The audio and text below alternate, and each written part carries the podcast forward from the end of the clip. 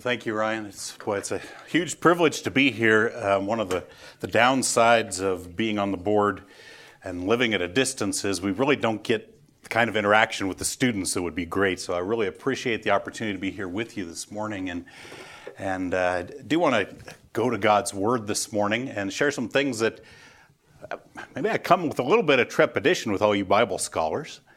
Um, in the fact that I, uh, some of the things I'm going to share are pretty simple today. I hope maybe arranged in, in a way that will give you a, a way of thinking or refresh some things. So, as, as Danny asked me to, to, to, speak this morning, uh, it was clear back, I think it was in the summer sometime. I said you were having a theme through the semester of what is the gospel?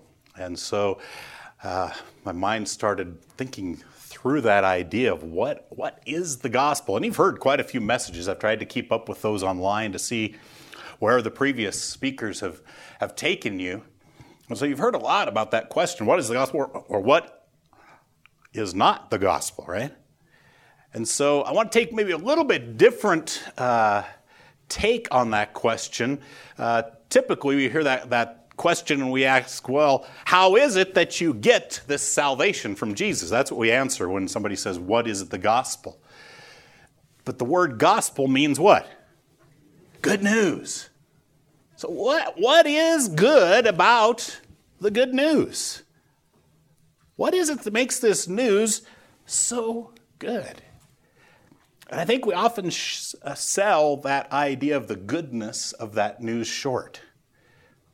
Now, I'm, I'm thinking you could probably all sit down with someone and share what you've been told the gospel is, and, and you'd be totally right. And you'd probably start with, We have a great need, right? You have to start the good news by helping people understand the bad news. We're born sinners, right? Um, we've done what is wrong in the sight of God. Romans 3:23, of course, says, "What for all have sinned and fall short of the glory of God." The penalty for sin is great because it's against a totally holy and righteous God. You could all probably quote Romans 6:23, right, which tells us the wages of sin is death. And Romans 1:18 points out that the wrath of God is revealed from heaven against all ungodliness and unrighteousness of men. So the wrath of God, that is what we deserve, what we should bear. And so it's not just to die physically, right? It's that eternal death that we hear about in the lake of fire. And if you want to preview, study the book of Revelation, right? If that's the wrath of God being poured out on the world, we are in terrible shape as sinners. We deserve the wrath of God. The bad news is very bad, isn't it?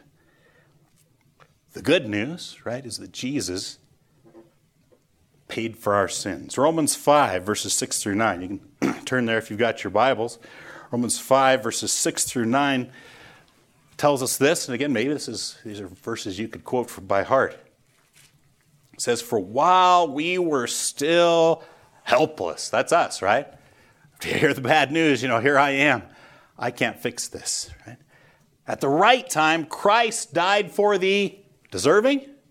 No, the ungodly.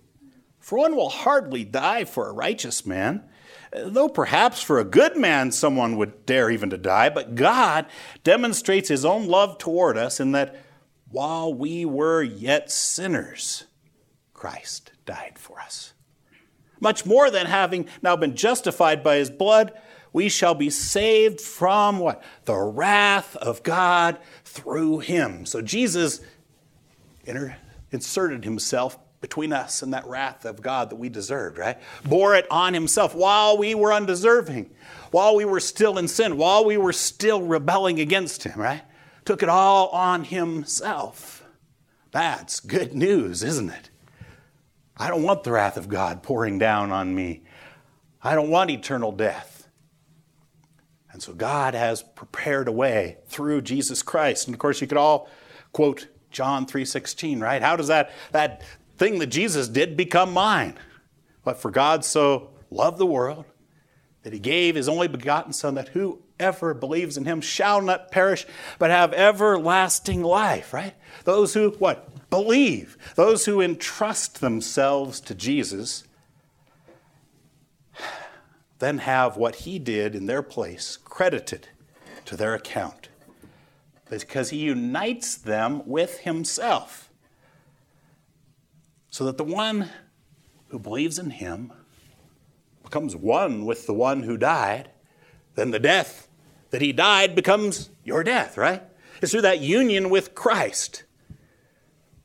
Then we get the benefit of having our sins paid, but also because he didn't just die, he what? Rose from the dead, right? To a brand new life. We are one with him in that new life. It's ours because we have been united with him. This new, unending life belongs to the one who entrusts himself to Jesus. And that is at the beginning of the good news. Oftentimes, when, the, when we hear the gospel presented, the good, that's where it stops, right? That's it. Just believe in Jesus. You can have your sins forgiven, and you're golden. You're good, right? No more eternal death. But I would, I would like to challenge you this morning that the good news is even better, even fuller, even richer than we sometimes communicate. See, because Jesus doesn't save us and just leave us there. Kind of like if you're going through a swamp, you know, someone's sinking down in the quicksand, they can't get out, you know what their end is going to be, right? They're going down. You could pull them up out of the, out of the quicksand, right? Jesus doesn't just leave us in the shallow quicksand, you know, where you go down and then, then it's solid for a while. He could pull us up out of our sin and save us out of that. But he doesn't just set us there and say, Well, I know you kind of have a good time in the quicksand, so I'll be back for you, and I'm going to take you someplace really great. But in the meantime, you know, you're, you're good here. You won't sink all the way down in the quicksand if you go too far. You're good. No, Jesus does far more than that, doesn't he? He doesn't just leave us sitting, huh, wonder when Jesus is coming back. It's kind of kind of been okay playing in the quicksand, and I've had some fun. But where's the good stuff come? Where is that? The early church understood this. When Peter explained to the church leaders in Jerusalem how the Gentiles had believed, their response was when they got it, they said, God has granted to the Gentiles also the repentance that leads to what? Life. The repentance that leads to life. Not just existing, not just hanging on until Jesus comes to get us. But the good news is Jesus has come to save us into life. Good news is far better than just you don't have to go to hell anymore. We become something brand new. I'm just going to list several things that I think deepen the idea of what, what's so good about the good news. Uh, if, you've, if you've got your Bibles, go to Ephesians 4, uh, verses 17 through 24.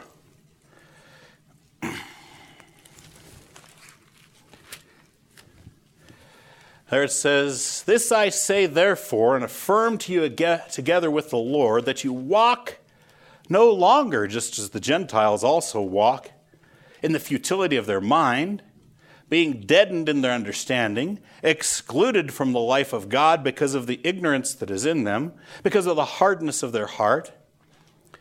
And they, having become callous, have given themselves over to sensuality, for the practice of every kind of impurity with greediness. That's us before Christ. When he says Gentiles, of course, that's just his shorthand for unbelievers. Look at how we were not just headed for hell, right? We, first of all, we realize that in fact our the bad news is far more pervasive than we ever knew. It went to, to more parts of our life more thoroughly than we ever dreamed. Being sinners, Paul tells us here, totally warped our perspective and hardened us. We no longer saw life the right way, and we resisted. We resisted the truth and grace. It caused us to give ourselves over to pleasing our desires. That's what we began to live for. Our worship took on the form of what will please me? I will do that. That will become my worship. That's who we are without Christ. The only solution to this was to be totally made over. And that's where Paul takes us then from there. It says, verse 20, But you did not learn Christ in this way.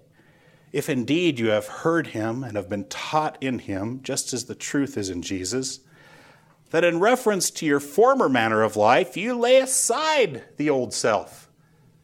Now, there's some good news. I can take that person who is just totally self centered and set it aside. In my mind, say, this is no longer my identity, right? It's being corrupted in accordance with the lusts of deceits, and that you be renewed in the spirit of your mind. Put on the new self, which in the likeness of God has been created in righteousness and holiness of the truth. See that the person you become after you entrust yourself to Jesus is totally remade in the image of God. In a sense, it's like going back to Eden, but better. Because now you've been recreated in the image of God, having the sin taken away, right? No longer have the penalty of sin. Within you is the Holy Spirit. You have become a whole new creation. And Paul, of course, goes on from there and tells you what this means, what kind of ideas and practices you put off, and then what t- kind you put on as your new identity, right?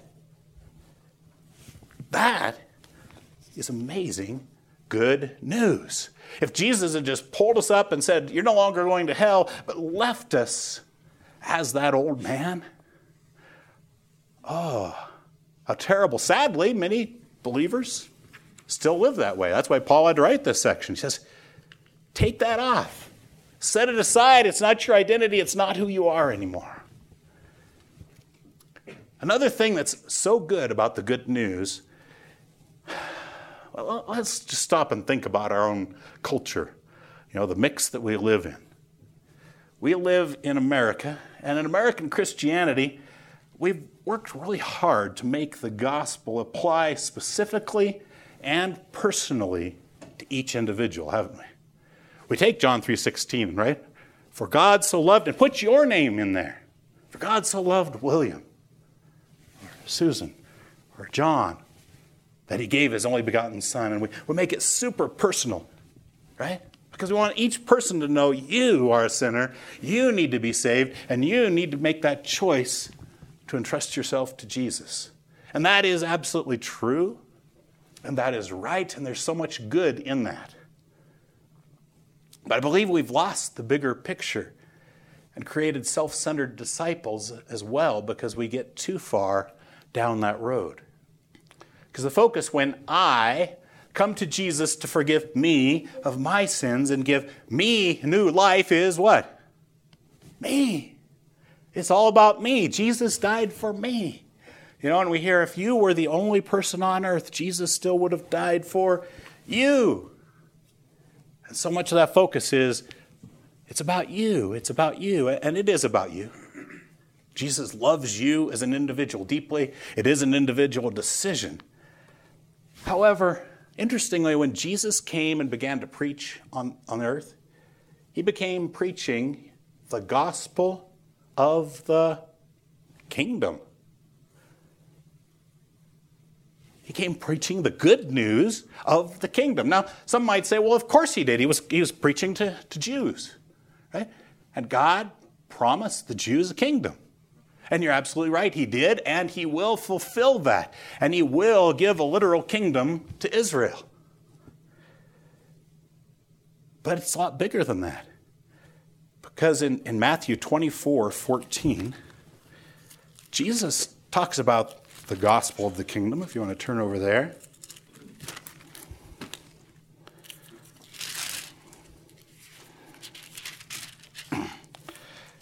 Matthew 24 14, Jesus said this And this gospel of the kingdom, this good news, the kingdom is coming, I'm the king, shall be preached in the whole world for a witness to all the nations or all the different peoples. And then the end shall come. See, the idea of the gospel of the kingdom, that Jesus is coming to be king over this whole earth, is a message for the whole earth, and it is the good news. It's not just that you will be saved from your sin and you will receive these blessings, but you are a part of something so much bigger than yourself. Jesus will rule over the whole world in a kingdom that never ends. Isn't that good news? The more I, I, watch the world and look at what's happening in a world dominated by sin, I say, yeah, that is good news. And it's not new news either. You can go back to the book of Daniel in the Old Testament. Daniel chapter 7, verses 13 and 14. And here in a, in a vision that Daniel's having, here are the things that he says about this kingdom. Daniel 7, 13 and 14 says, I kept looking in the night visions, and behold, with the clouds of heaven, one like a son of man was coming. And he came up to the ancient days and was presented before him, and to him was given dominion, glory, and a kingdom that all the peoples, nations, and men of every language might serve him. His dominion is an everlasting dominion which will not pass away, and his kingdom is one which will not be destroyed. So remember, Daniel's been learning about all these kingdoms actually that are coming in the future, right? He's had vision of a, of a, a huge statue that represented the major world empires coming. He's saying, no, there's one coming. It's not going to be replaced by another one, but in fact, it will go on. It will go over every single tribe and tongue, nation, everyone. That is good news that you are a part of something that big, that amazing, that incredible. In fact, uh, this last week, in a, we have a Bible study. Um, this group's been meeting for many, many years. We're going through the book of, of Revelation. And it's a humbling thing to go through the book of Revelation because you, you do realize what the wrath of God is. But also, in chapter 11, verses 15 through 17, has all of the judgments are kind of ramping up. And we're getting ready to head into the last phase of those judgments. We've got this break in that kind of action. And, and, as the seventh trumpet is sounded, verse 15, and the seventh angel sounded, and there arose loud voices in heaven saying, The kingdom of the world has become the kingdom of our Lord and of his Christ, and he will reign forever and ever. Here is what heaven is rejoicing about. Looking at something actually that hasn't happened yet, it hasn't been completed, but the language that's used there speaks of it as though it's already completed. It's one of those cool Greek tenses that some of you maybe were learning about in your Greek classes. But it's so certain. You speak of it as though it's already happened. And then it says, and the 24 elders who sit on their thrones before God fell on their faces and worshiped God. And I believe those 24 elders represent the church, raptured and, and, and seated in heaven. So you could say this is us, present before God, saying what? We give thanks to thee, O Lord God, Almighty, who art and who wast, because thou hast taken thy great power and hast begun to reign. Do you see where we're headed? The good news is we will be celebrating, worshiping before Jesus on our faces, saying, it's finally here. Your reign, it's here. Oh, it hasn't completely come into place at that point. But again, it's spoken of as something as certain as though it was already completed. We are part of something that is so much bigger than us. to understand the good news, that the satisfaction of not just, oh, I've got this salvation in my pocket, so I'm good through this life. No, no, you are saved not just from sin and from its penalty, but you are saved to being a new creation. You are saved to being part of the kingdom of God, the kingdom that Jesus is going to reign in. That's the kind of future you have. That is not just good news, that's great news. But not just anyone in that kingdom. Because in Jesus, we become ambassadors for his kingdom. Uh, go with me to 2 Corinthians 5 17, please. 2 Corinthians 5 17 through 21. Again, these are familiar verses. Maybe quotable, by, quoted by some of you, right? Therefore, if any man is in Christ, he is a new creature. There we have that reemphasis, right? You're in Christ, you've been joined to him, you become a totally remade person. The old things passed away, behold, new things have come. Now, all these things are from God who reconciled us to himself through Christ and gave us the ministry of reconciliation, namely, that God was in Christ reconciling the word, world to himself, not counting their trespasses against them. And he has committed to us the word of reconciliation. Therefore, we are ambassadors for Christ. As though God were entreating through us, we beg you on behalf of Christ be reconciled to God. He made him who knew no sin to be sin on our behalf that we might become the righteousness of God in him.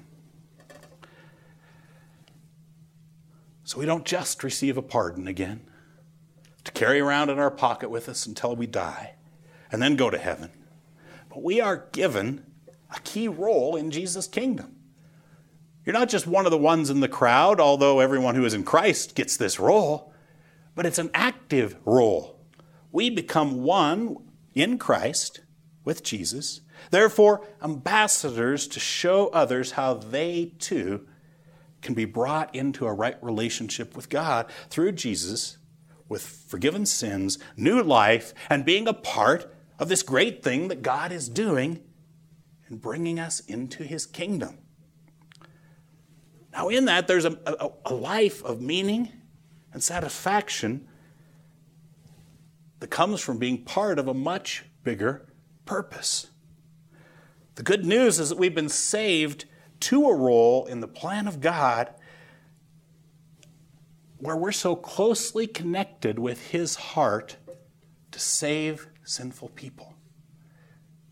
It's not as though we're out at the distance but we're right close to his heart, doing the very thing that he's doing. We've become his voice, saying, Beg of you, come back to God, be reconciled through this way that he has made, not just so that you won't die.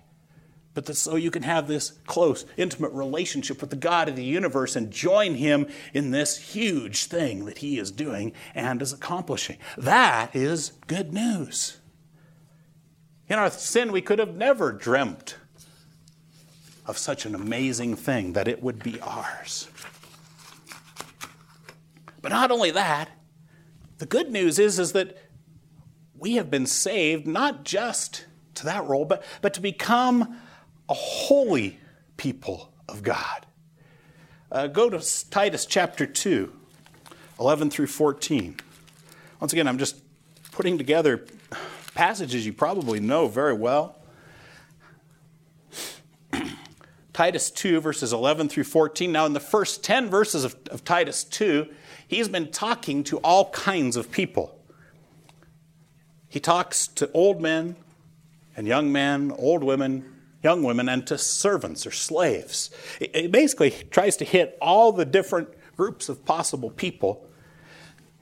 And then he says, For the grace of God has appeared, bringing salvation to all men, or all people there, instructing us to deny ungodliness and worldly desires, and to live sensibly, righteously, and godly in this present age, looking for the blessed hope and the appearing of the glory of our great God and Savior, Christ Jesus, who gave himself for us, that he might redeem us from every lawless deed. And here I want you to especially focus on this last bit and purify for himself a people for his own possession, zealous for good deeds.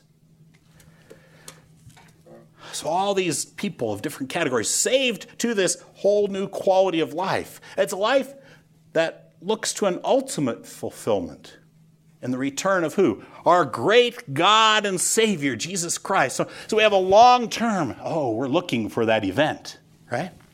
But in the meantime, we have become, he says, the special, private possession of God Himself. And He changes us so much that we're not just willing to do what is right and good, but He is changing us into being zealots for doing good, right? He said, a people who are zealous for good deeds. Who's zealous? Well, zealots are. Jesus is working to make you into a zealot, where you are obsessed with doing good things. That's his goal, a transformation that grows over time into an obsession to do the best things, which he here describes as good works. That's amazingly great news. Because we haven't and maybe we aren't obsessed with doing good deeds, are we?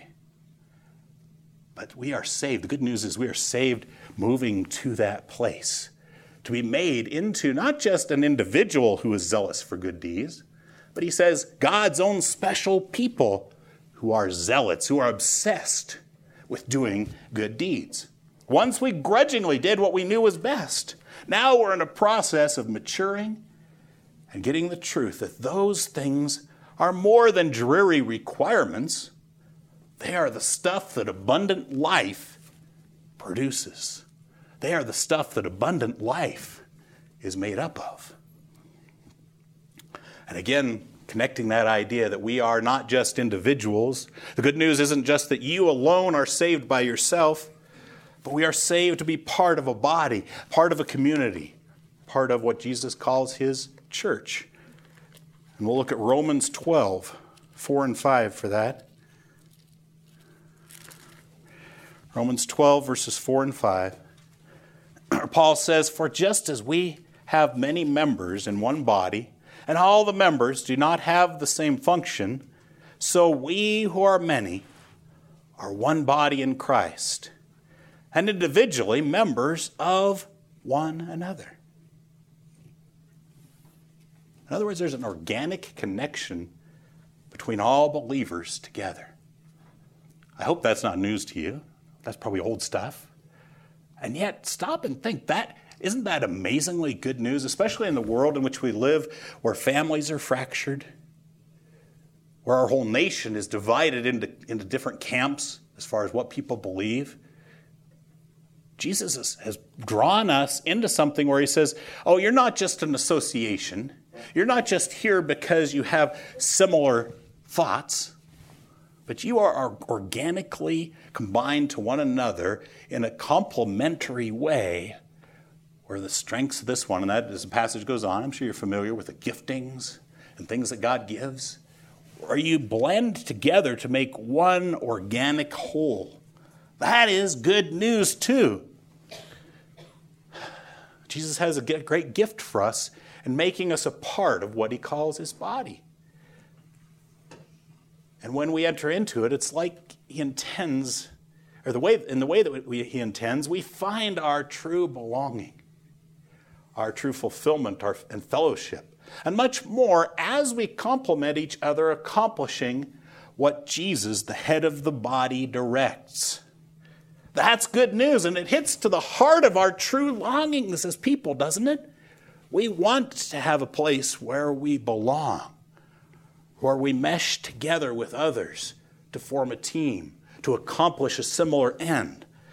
Far from an independent, I am saved, the good news is that you were saved to truly belong to and experience transformational power as you learn to live a life that reflects the reality that is now yours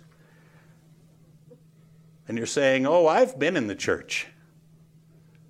Doesn't, doesn't hit my true longings. I run in head to head with people who, who aren't like me. You know, there is going to be a struggle in being a part of the church. You'll be challenged to the heart of your being as you seek to love those who are in, your, in, in this body and are different from you and who have come to different conclusions than you have, even in your theology, the things that you believe. But that too is part of the good news. It shows Jesus' great love for us. And you're like, you've got to be kidding. He put me with them out of his great love? Absolutely. Because in that process, he squeezes you and sin comes out, right? You know, sometimes you didn't know that sin was in there until you got squeezed by being with those other people in the body. And then you have an opportunity to say, Oh, Lord, look at, look at what was in me that now you will graciously help me to deal with. Look at what was in me that by your power and your grace and goodness, you can work out of me, helping make me into that holy person. And we can do it with each other and we can help each other along. That's still all part of the good news that He's put you in that kind of a context to help you become holy. Um, Ephesians 4, verses 1 through 7, shows the critical nature of living out the oneness that becomes ours in Christ. Ephesians 4, 1 through 7 says, I, therefore, the prisoner of the Lord, entreat you to walk in a manner worthy of the calling with which you have been called. He spent the last three chapters talking about what that is and how we have come into Christ and been united with Him. So here's what we're called to with all humility and gentleness, with patience, showing forbearance to one another in love, being diligent to preserve the unity of the Spirit in the bond of peace. By the way, notice we already have the unity. Our job is to preserve it to live like we are truly united in Jesus? There is one body and one Spirit, just as you also were called in, one hope of your calling, one Lord, one faith, one baptism, one God and Father of all, who is over all and through all and in all. But to each one of us, grace was given according to the measure of Christ's gift. So not only are we to live as though we are truly one, but in fact, notice he gives us the grace that's necessary to live it with others. No matter how different they are than you, no matter how much they don't think like you,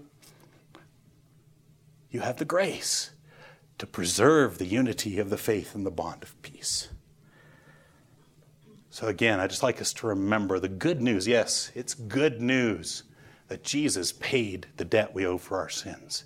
It's good news that He has given us the gift of eternal life, life that will never end. But the good, good news is not just about you. Jesus died to make you part of something bigger, both in numbers and in time. All the things I've already mentioned show that the good news is far better than just what we are saved from. That's just the beginning. Jesus is doing something that will never end and include people from every tongue and tribe and nation. And so I urge you to know that the gospel, the good news, isn't just about avoiding hell. Please don't forget that. It's about all that I've talked about and so much more. You, you could probably add to this list many, many, many other items that are, oh, the good news is this. This is what it means to be in Christ. The good news is far greater than we know, but God has revealed so much of it to us in the Bible. So we should all be diving into the goodness of what Jesus gives us in our salvation, learning about the goodness of life in Christ. It's an, it's an eternal endeavor. So I encourage you as students, as Bible students, make your current studies Make the current ministry God's given you now, as you look to the future, a working out of the goodness of the good news. Make it an application of that good news. Let's pray. Father, you are good. Thank you for helping us to just catch a glimpse of how much goodness there is in your gospel, in your good news. We praise you and thank you for that. And help us to not get stagnant in our view of what good what good news we have. Let help us not to get narrow in thinking it's only about us. Help us to know that in in your holiness is something far greater than we thought we would ever have or would even want. Lord, grow our understanding of the goodness of the good news. You are committed to changing us, to making us into that people who are zealous for good works, who are holy, who are seeking after you. And so just commit ourselves now to being that and and just pray that you would give each of us a spirit of cooperation in that process, that we would join you in that. In Jesus' name I pray.